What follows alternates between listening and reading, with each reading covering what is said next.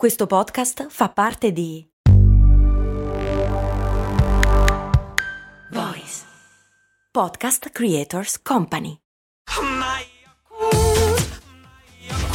Se a volte ti senti così, ti serve la formula dell'equilibrio.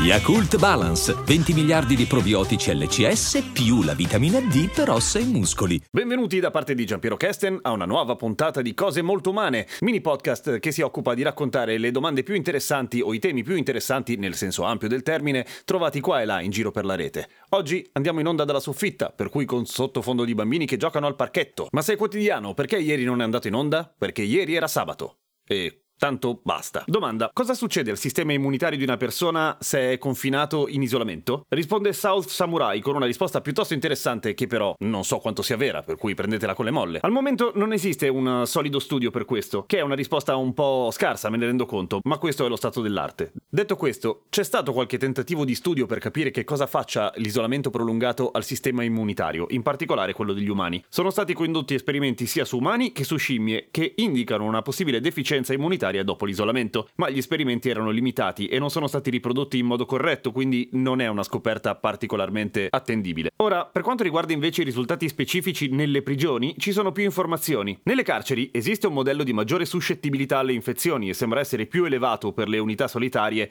e fortemente segregate, che significa contatto minimo e isolamento parziale, ma d'altra parte è quello che ti aspetteresti da un gruppo di persone che sono in stanze piccole, con scarsa ventilazione e servizi igienici che fanno cagare. Poiché l'isolamento provoca una riduzione in una certa misura con i suddetti esperimenti che danno un'indicazione minore nella risposta immunitaria, ha senso che ci siano tassi di infezione più elevati. Ok, non se ne sa niente, dillo, non c'è problema.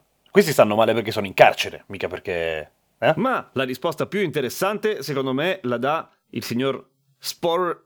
Cazzo. Sporange Orange. Quando avevo quindici anni ero affetto di brutto da agorafobia e facevo anche sei mesi di fila chiuso in casa. Cercavo di non uh, uscire nemmeno da camera mia, per cui vedevo anche la mia famiglia molto poco, ma occasionalmente venivo forzato dalla mia famiglia a visitare una grande città o in viaggio con loro e matematicamente, senza esclusioni, una settimana dopo che tornavo a casa avevo l'influenza. Non devo fare il disclaimer con la situazione attuale e dire che non c'entra un cazzo e quindi che in realtà dovete rimanere a casa, vero? No, siete intelligenti. R- rimanete a casa. Secondo tema, pubblicato da un'anonima.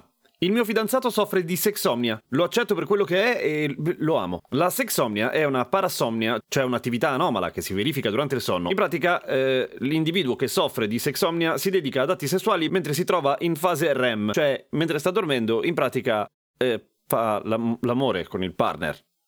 D- Sì, no? Cioè non è che si fa da... magari che da soli. Nel mezzo della notte il mio fidanzato si gira improvvisamente verso di me e mi dice qualcosa del tipo «Madonna come sei bella!». Mi afferra, se lo lascio continuare perché se voglio che smetta smette, eh, mi si strofina addosso e inizia a scopare. Solo per svegliarsi effettivamente dopo circa un minuto, molto confuso, poi ridacchia, se è dell'umore continua o se no si addormenta e basta. Il più delle volte non ha memoria di quello che succede il mattino dopo. Sarà successo un paio di volte che non me la sentivo davvero e quindi gli ho detto di smetterla e spingendolo via e lui si è fermato e non ha insistito. Mi piace molto quando succede, però mi sto facendo dei problemi perché mi chiedo, è davvero consensuale se agisce inconsciamente? Oppure mi sto approfittando di lui? Per ora non è un problema per nessuno dei due, ma in passato mi ha raccontato che una volta è successo mentre dormiva con una sua amica, veramente una sua amica, e lui, lei l'ha spinto via e lui ha smesso, per cui niente di che. Però ho anche letto che molto spesso la sexomnia è collegata ad accuse di stupro. Pac-Man Water Bottle, una ragazza, risponde, anche il mio ragazzo ce l'ha. E ci ho messo un casino a capire che era addormentato quando faceva quelle cose. Ogni tanto mi è successo che cercasse di toccarmi in posti dove generalmente non mi tocca o che mi dicesse che sono la sua bella maialona. Siccome non lo farebbe mai da sveglio, ho capito che c'era qualcosa che non andava. In realtà adesso lo spingo via e torno a dormire, perché mi ha un po' rotto.